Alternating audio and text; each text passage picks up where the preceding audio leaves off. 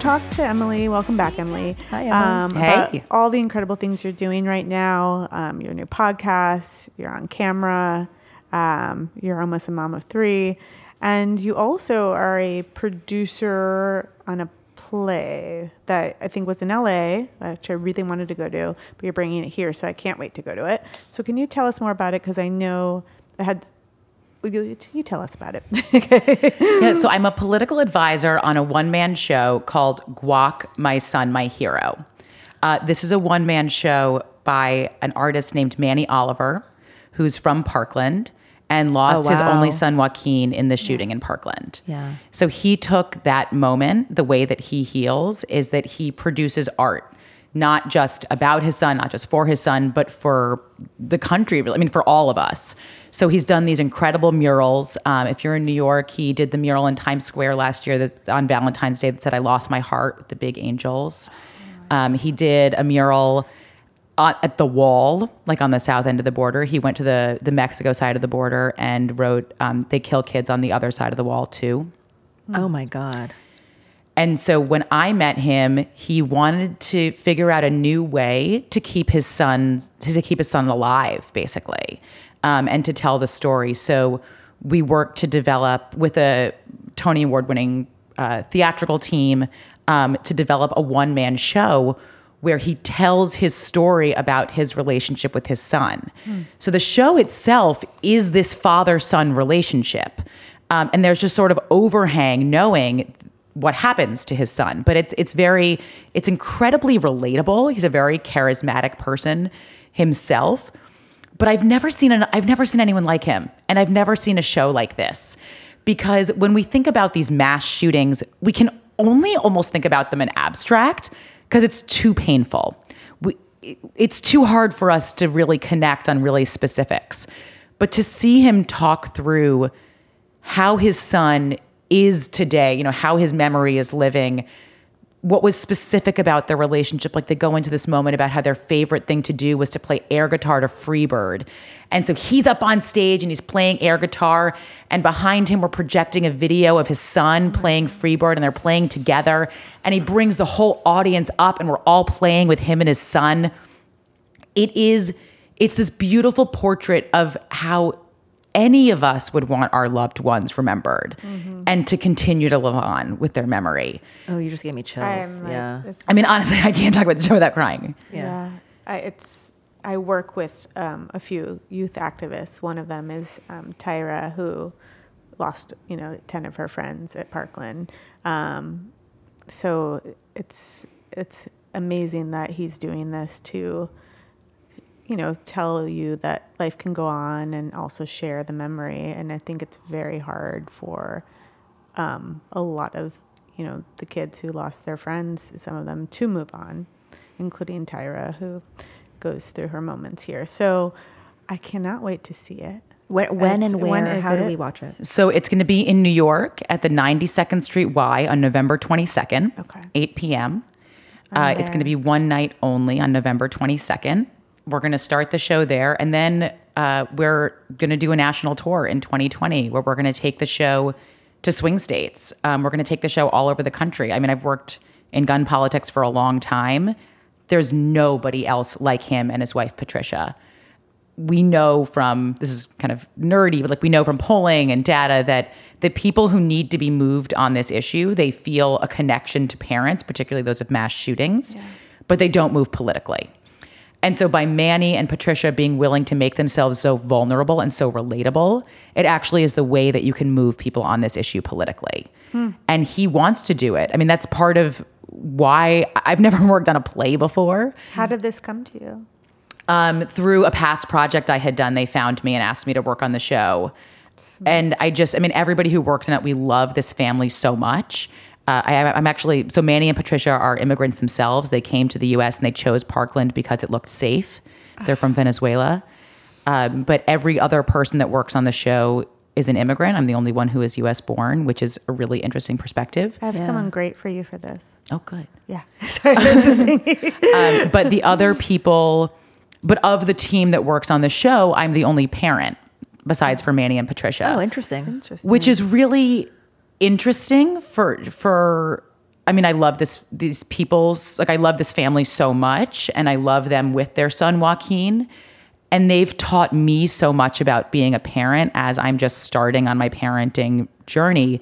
It's this incredible perspective they have that they know every single minute they had with their son.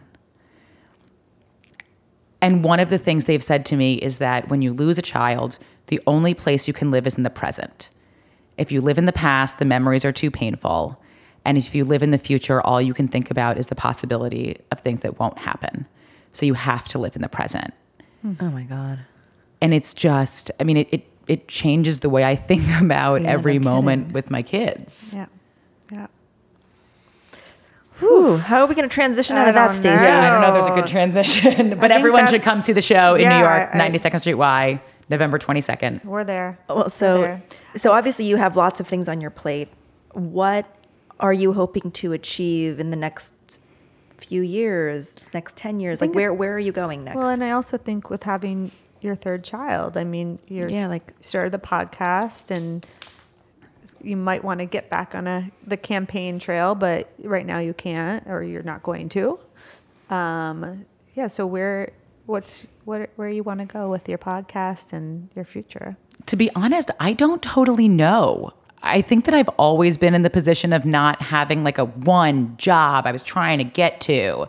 Like I've always been kind of open to possibilities and and open to taking advantage of things that came in front of me. well, clearly cuz now you're doing theater. yes. Right, now I'm working on shows. and the most impactful Yeah. piece of work. Um, but I kind of want to see how it plays out, but I'm scared. The third kid feels really overwhelming.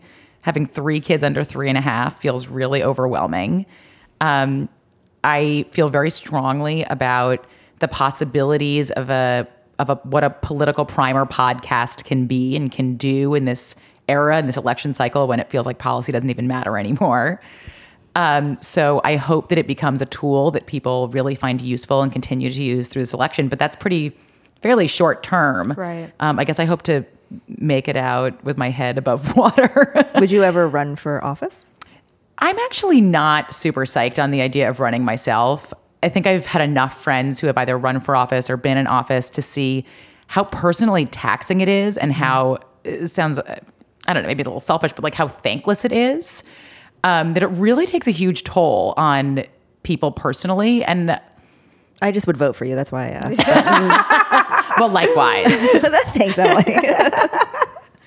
um, yeah, that's just not something I'm I'm into myself. But I I want to stay in the game.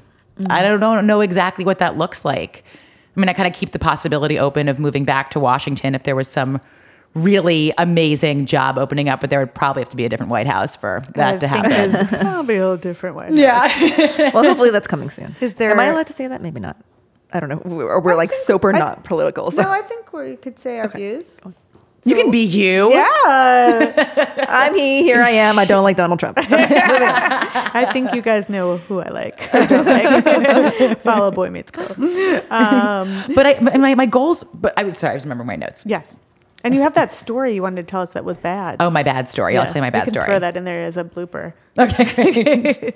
um, but I, for my kids, I'm still figuring out who I am as a parent, really who they are as people, because they're still kind of young and they're still kind of evolving. But I just want them to be nice and have good work ethic.